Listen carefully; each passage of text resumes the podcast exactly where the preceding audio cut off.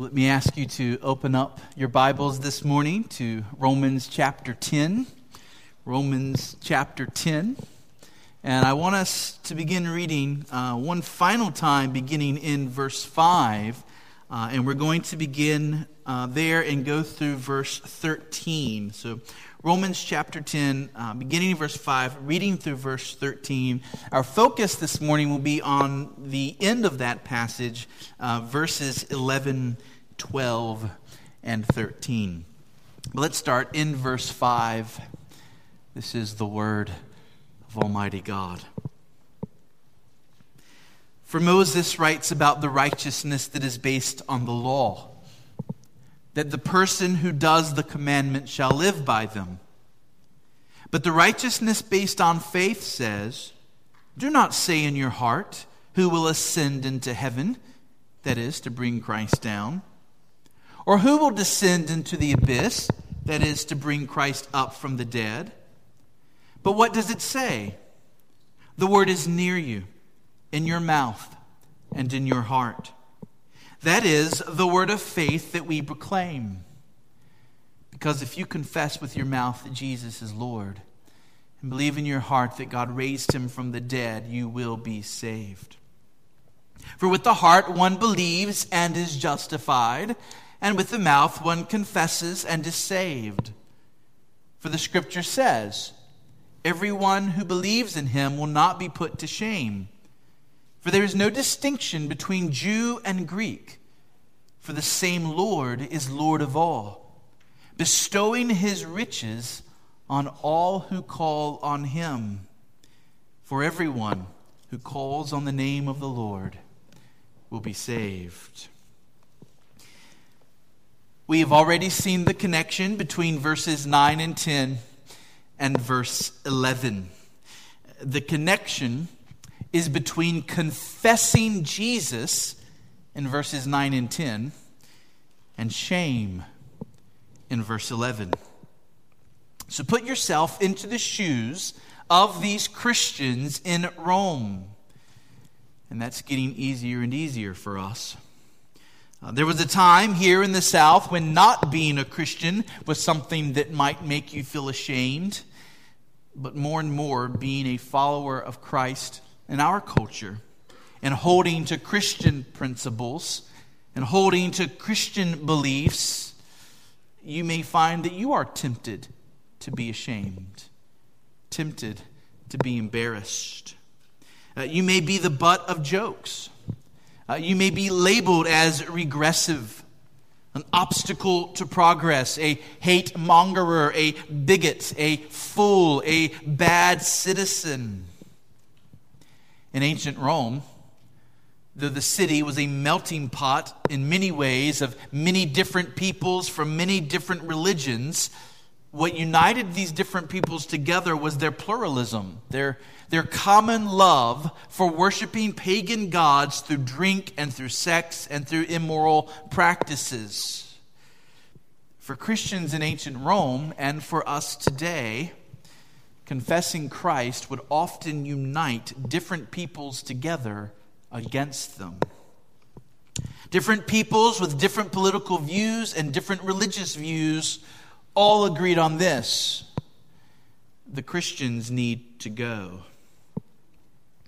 But Jesus did not call us to cower in fear. Jesus called us to be confident that He is the risen Lord, able to fulfill every promise that He has made. And therefore, we are not to be afraid of this world, and we are not to be ashamed of the gospel of Christ, for it is the power of God for salvation to everyone who believes. Christians are the salt of the earth a city set on a hill. We, we're not to put our light under a basket, but on a stand. We are to believe on Christ and we are to confess Christ as Lord to the watching world. Now, as Paul is discussing this, the importance of believing on Christ and confessing Christ, the Holy Spirit brings to his mind a verse of Scripture. Isaiah 28, verse 13. And one reason that this particular verse of Scripture comes to Paul's mind is that he just quoted it earlier back in Romans 9, verse 33. So here in verse 11 of chapter 10, he quotes the verse again, but this time he only quotes the second half of the verse. Everyone who believes in him will not be put to shame. And from this Old Testament quotation, Paul seems to be drawing two main ideas. First, he sees in this verse from Isaiah that we as Christians should be willing to confess Christ publicly because we will not be put to shame. Not in the ultimate sense, Whatever the world may do to us, whether the world mocks us, calls us fools, even if the world kills us, on the last day, we as followers of Christ will be vindicated. Because on the last day, every knee is going to bow. And on the last day, every tongue is going to confess what we are already confessing that Jesus Christ is indeed Lord. We have no reason to be ashamed now and the truth that we confess will be acknowledged by all at the end of all things.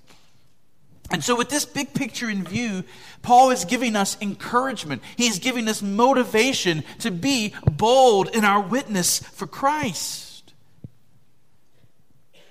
But then, secondly, and this is where Paul is now going in our passage, Paul draws from this verse from Isaiah the idea that salvation is open to everyone.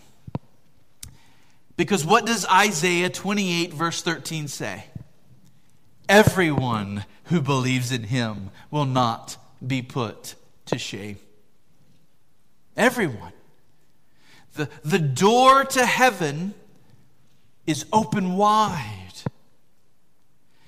Mount Hermon, what we have beginning in verse 11 is a three verse sandwich. Okay? A three verse sandwich. In verse 11, Paul, I am going to take this mic off because it keeps making this weird sound, and I'm going to use this one.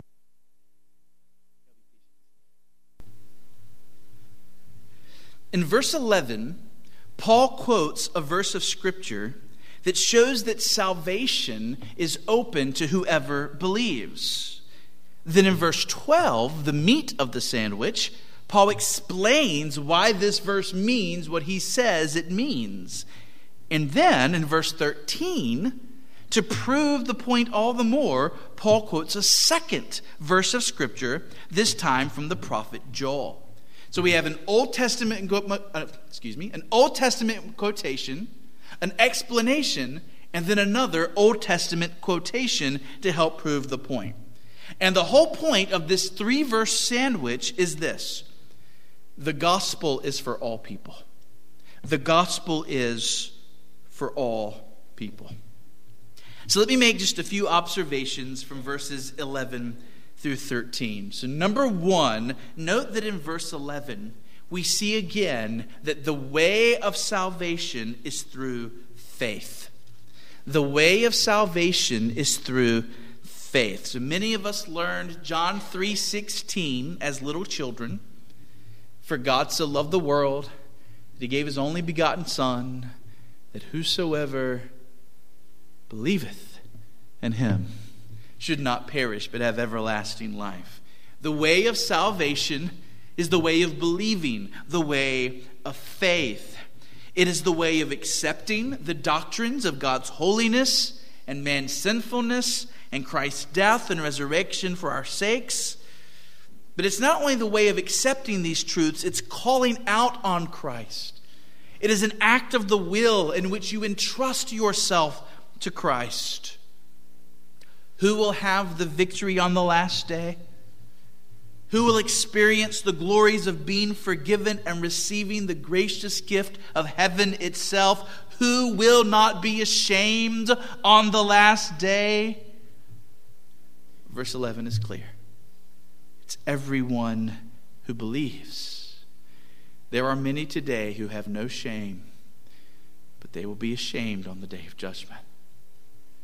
But we as Christians, through faith in Christ, can live today without shame and can know that on the last day, through Christ, we will not be ashamed.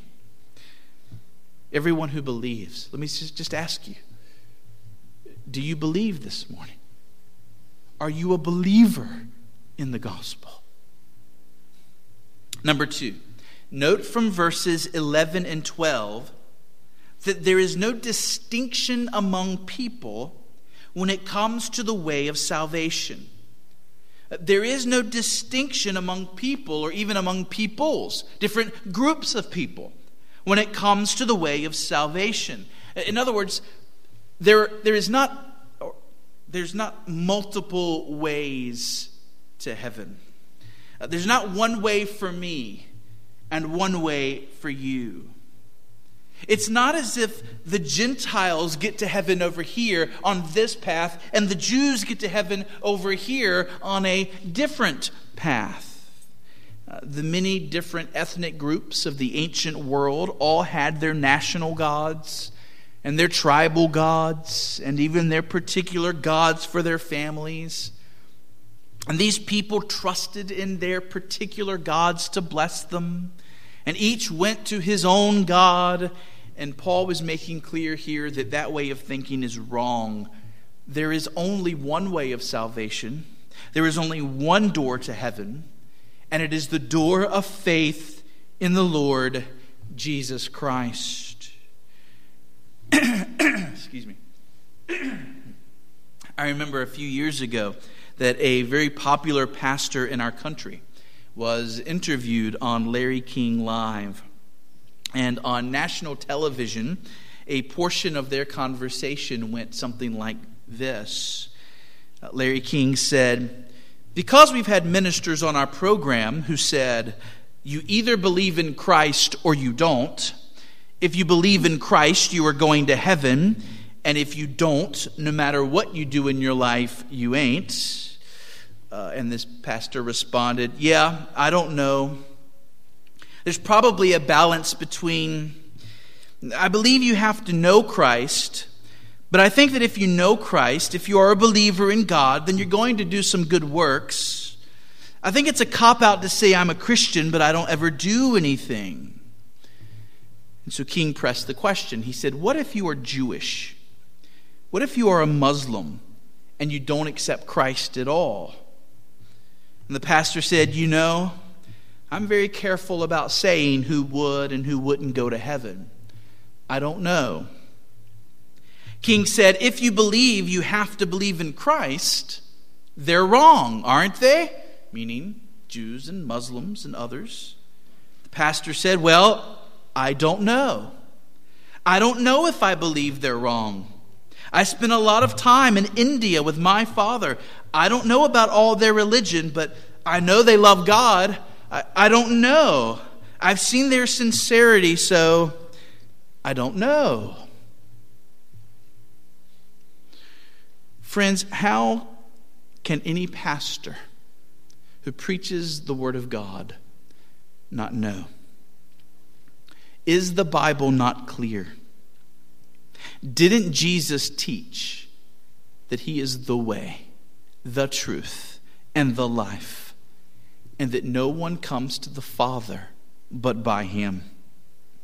Didn't the apostles teach in the most unmistakable terms in Acts 4 that salvation is found in no one else?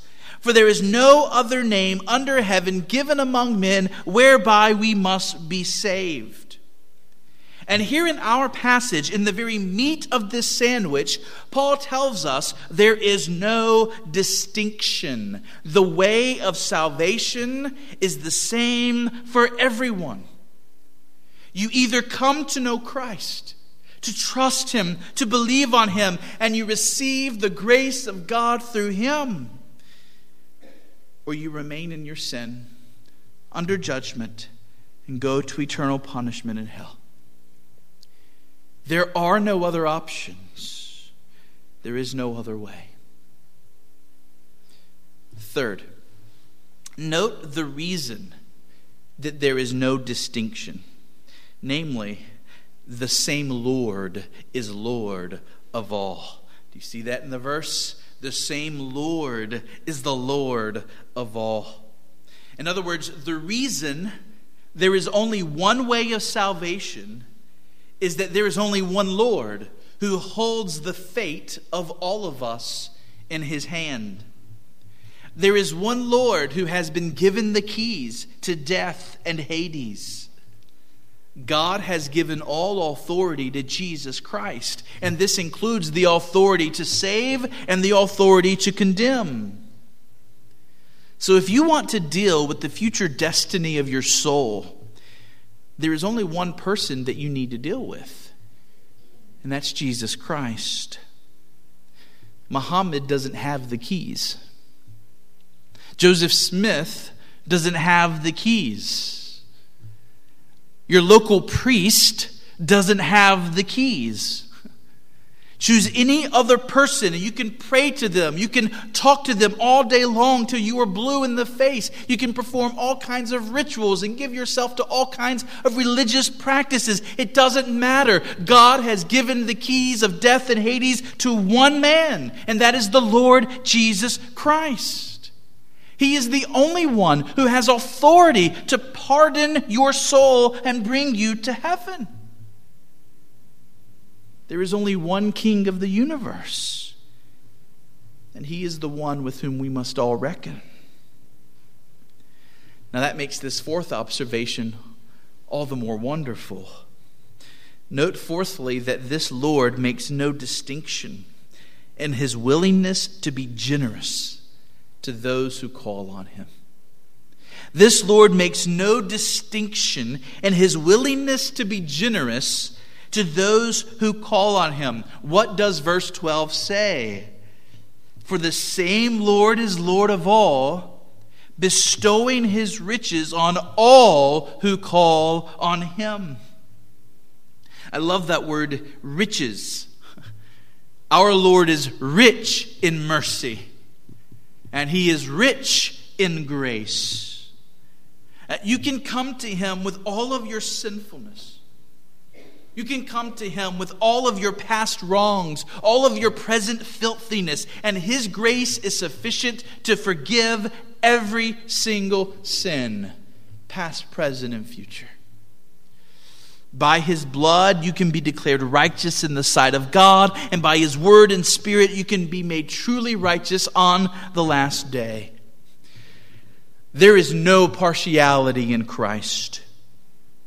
He does not extend the offer of salvation to only some kinds of people. As Jesus presents the gospel, he does not show preference to people who speak one language over another language. He does not give the gospel to people of one skin color over people of another skin color. Jesus says to every human being in the world, Come to me all who labor and are heavy laden, and I will give you rest. Christ delights to show mercy. Christ loves forgiving sins. And he went to the cross and he died and he suffered the torments for all kinds of people. And therefore, the call goes out to everyone come to Christ and be saved.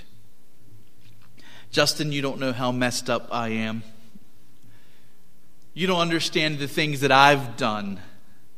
You don't understand, Justin. I'm not like the other people in this room. I've done some really bad things. Well, dear friend, however full of sin you are, I promise you, Christ is fuller of grace. However deep your sin runs, his mercy is deeper still. However high your sins may pile up, his love rises far, far higher. I can assure you, you have not outsinned the grace of Jesus Christ. There is hope for you if you will only believe on the Lord Jesus Christ and be saved. Now, understanding that the main point of these three verses is that salvation is open to everyone, there are two further observations I want to make. These are not the main point of the passage, but they are two very important lessons found in these three verses.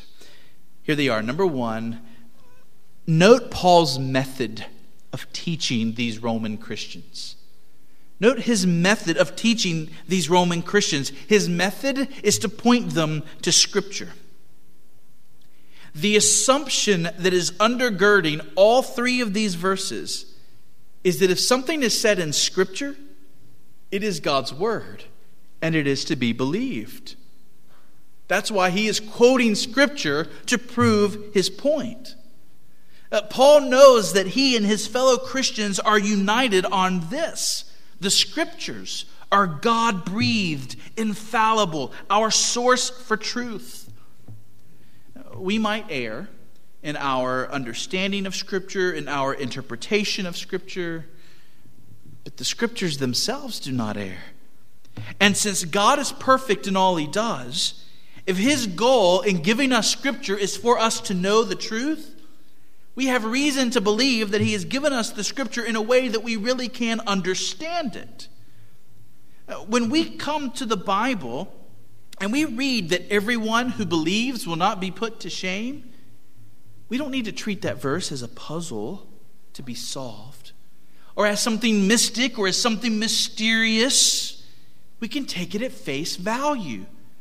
God is communicating to us in a way that we can understand.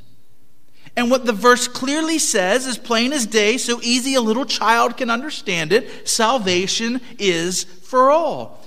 Mount Hermon, this is what is at bottom the very thing that separates us from others in our culture. So many people in our society go around making assertions of what is good and what is evil and what is right and what is wrong. And, I always want to ask says who? By what authority are you making these declarations? If you're giving me your opinion, why is your opinion more valuable than, than my opinion? You see, the difference between us and others in our culture is that our worldview is not based on our opinion. When we make declarations of what is true and what is false, what is right and what is wrong, we can do so with authority. And this is something that others in our culture cannot do. So, just some days ago, there was an editorial in the New York Times about this, and I want you just to listen to a little snippet from this article. Here's what it says In American politics, few forces are more powerful than a voter's vague intuition. I support Donald Trump because I feel like he is a doer, a senior at the University of South Carolina told Cosmopolitan. Personally, I feel like Bernie Sanders is too idealistic, a Yale student explained to a reporter in Florida. At a Ted Cruz rally in Wisconsin in April, a Cruz fan declared, I feel like I can trust that he will keep his promises. These people don't think, believe, or reckon. They feel like. Listen for this phrase, and you'll hear it everywhere, inside and outside politics. Natasha Banerjee, a senior at Williams College, hears I feel like in the classroom on a daily basis. Uh, she said, when you use the phrase, I feel like, it gives you an out. You're st- not so much stating a fact as much as giving an opinion, she told me. It's an effort to make our ideas more palatable to the other person. Uh, this linguistic hedging is particularly common at universities, where calls for trigger warnings and safe spaces may have eroded students' inclination to assert or to argue it is safer to merely feel. Bradley Campbell, a sociologist at California State University, Los Angeles, was an author of an article about the shift on many campuses from a culture of dignity, which celebrates free speech, to a culture of victimhood, marked by the assumption that people are so fragile they cannot hear something offensive, he told me. Mount Hermon, I want us to be very clear. You and I don't have to say to the world, well, I feel that homosexuality is wrong. No, homosexuality is wrong. We don't have to say to people, well, it kind of seems to me that maybe forgiving those who hurt you is a good thing. No. With biblical authority and therefore divine authority, we can say forgiving those who hurt you is good and right. When we stand on the Bible and proclaim the message of the Bible, we are proclaiming truth. We don't have to follow our culture in this subjective, opinionated, well, I feel like this kind of language. We can be different. We can be salt. We can be light in this very thing. When we say something, we say it with authority. And the authority is not my opinion, the authority is not your preference, it's the authority of God Himself. And therefore, when Paul is trying to make a point to this Roman church about the nature of the gospel and the, the idea of gospel mission, what does he do? To show authority, he quotes scripture. Because he knows this about Christians. When they hear scripture, they know they're obligated to believe and to obey what they hear. Test yourself. What is the Bible to you? Is it the very Word of God for you? Is it the supreme authority in directing your life and shaping your worldview? And do you have such confidence in it that you can stand before others and you can make declarations without having to say, I feel like? You can just say, It is, thus saith the Lord. The second observation that I want to point out from this passage is also an important one. It's actually a very important one. In verse 13, the bottom of our sandwich, Paul quotes Joel 2 32.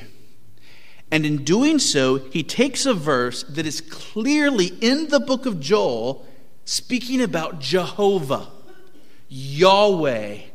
I am who I am.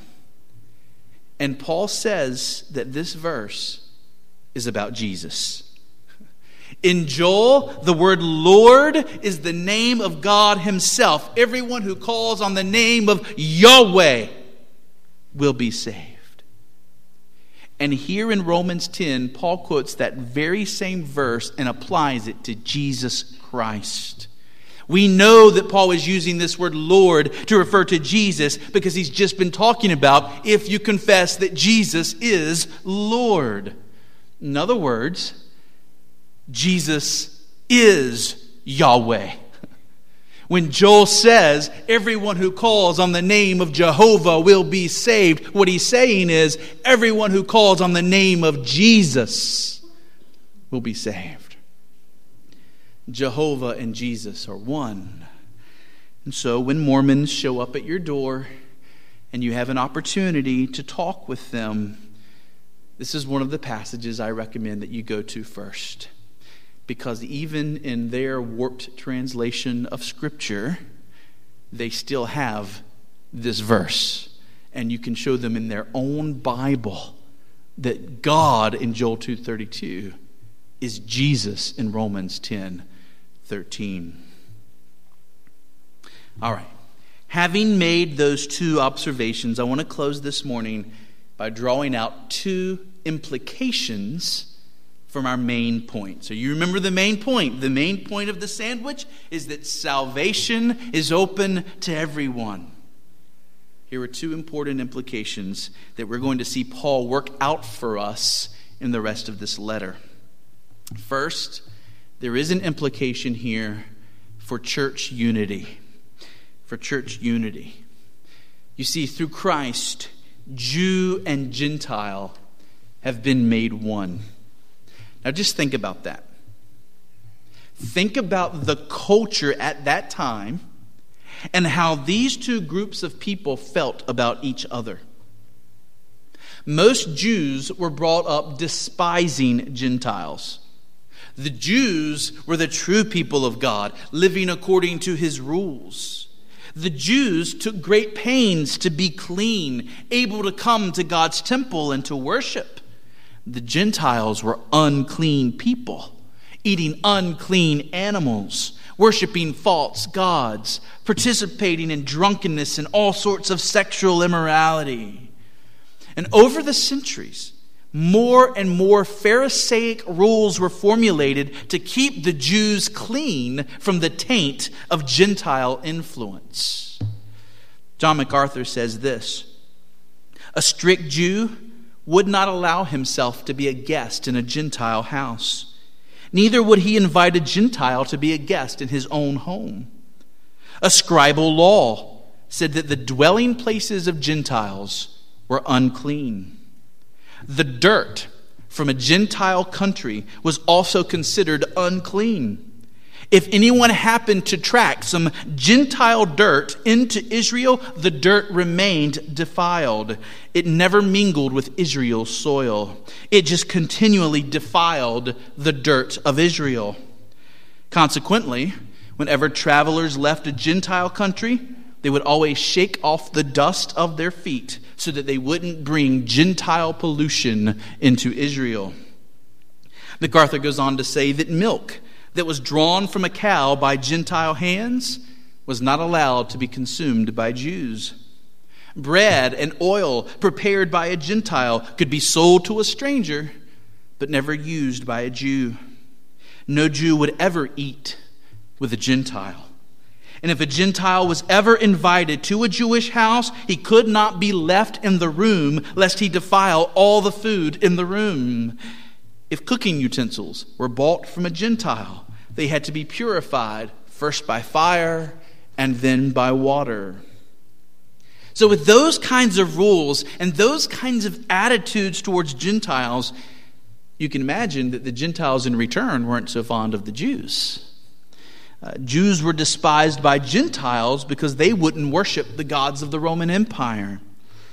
Jews were often seen as the thorn in the flesh of the Roman Empire, the one people group that would not fall in line with imperial practice and religious policy. Uh, the Jews seemed to be constantly revolting. Some Gentiles were fascinated by the Jews' strict practice of circumcision and Sabbath keeping and a few Gentiles really admired the Jews for these things, but the vast majority of Gentiles mocked the Jews for these things. In fact, in the centuries before the time of Christ, it had become common practice for armies wanting to conquer an Israelite city to make sure they waited till the Sabbath day to attack. They knew that many Jews wouldn't fight on the Sabbath, and so the Jews would be easy prey. And in this way, the Jews became a laughing stock to the Gentile world. So, all of that is the baggage that came into a local church when Jews and Gentiles found themselves saved by the same Lord. They had always seen each other in, in ways that were so different, right? You are different from me. You are unclean. You are different from me. You are one of those silly, weird Jews. They were different. And now all of a sudden, we're the same.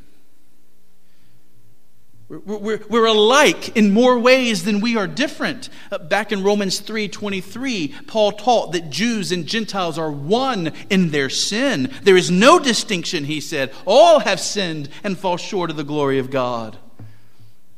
And now he says for Christians, not only are Jews and Gentiles one in their sinful condition, but Jews and Gentiles are one in their common salvation. They share a common faith in a common Lord, trusting in the same scriptures and dwelt by the same Spirit. They've been given the same mission. They're headed towards the same heaven. These people with such animosity towards each other have now been made one body. Paul said in Ephesians 2, beginning in verse 14, Jesus himself is our peace, who has made us both one and has broken down in his flesh the dividing wall of hostility by abolishing the law of commandments expressed in ordinances, that he might create in himself one new man in place of the two, so making peace, and might reconcile us both to God in one body through the cross, thereby killing the hostility. So, where are we going in Romans? Well, in Romans 12, in Romans 13, and Romans 14, Paul is going to help us work out what this unity should look like in the life of a local church. I remember when we were in Romania, churches there were dealing with very similar tensions between the Romanian people and the Roma people. The Roma people are often called by the derogatory name gypsies. The Roma people are known for being unclean, for being thieves. They'll, their kids will come and beg on the streets, and if you're not looking, your wallet will disappear. The Romanian people despise the Roma. So, what happens when Romanians come to Christ and Roma come to Christ? Do we start a Romanian church over here and a Roma church over here? Is that the Christian way? No. They are to come together as one, just as they will be in heaven. And as they meet together in one church family, God begins to unite their hearts together. And we're hearing some wonderful things about what God is doing in reconciling Romanians and Roma in the midst of local church life in Romania. Well, so here in the capital city of Rome, Jewish and Gentile believers are suddenly thrust together in one church family, and they're learning to, together how to be one in faith and one in love. And so, what is Paul going to tell them? He's going to tell them, love one another, outdo one another in showing honor uh, do not pass judgment on one another. Do not cause your weaker brother to stumble. As far as it depends on you, live peaceably with all. Mount Hermon, even in this room, we are different people from different backgrounds with different personalities and different interests. But we're one. And these are principles we need to be reminded of. Are we loving one another in this place? Are we outdoing one another in showing honor? Are we allowing ourselves to be separated from each other by our differences? Or are we allowing our hearts to be united together by the fact that we serve a common Lord? So much of the rest of Romans is going to be about that. And then finally, the last implication, we're almost done the last implication of the truth that the gospel is for everyone is obvious and essential. If the gospel is for everyone, then we need to get it to everyone. Where Paul is going to go first after this verse is straight to missions. The missionary implication millions grope in darkness, waiting for thy word. Set my soul afire, Lord, set my soul afire. That's where he's going in the rest of Romans 10. Mount Hermon, every single second, two people in this world die and go to their eternal fate. Think about that. Think about the glories of heaven that are open to all who will hear the good news and believe. But as we will see next week, they have to hear because they cannot believe and they cannot call out on Christ for salvation if they do not hear. And over a billion people in the world today still have not heard the name of Jesus. And billions more who have heard the name of Jesus have still never been given an opportunity to hear a clear gospel message. Right here in Rocky Mount, we have thousands who've never heard a clear gospel presentation. Without hearing, they cannot go through the door that is wide open for them. They don't even know that the door is there. They are under judgment. Imagine, just dare to do this for a moment. Imagine the torments of hell. Consider the words that the Bible uses to describe the eternal condemnation of God weeping, gnashing of teeth, a lake of fire, a blazing furnace, everlasting destruction. Imagine if the floor gave way below us this moment. and we descended into a place like that. There are billions who are going to breathe their last and go to that place. And frankly, we wouldn't wish it for a dog, much less for a fellow human being created in the image of God. And every single second, two more people die.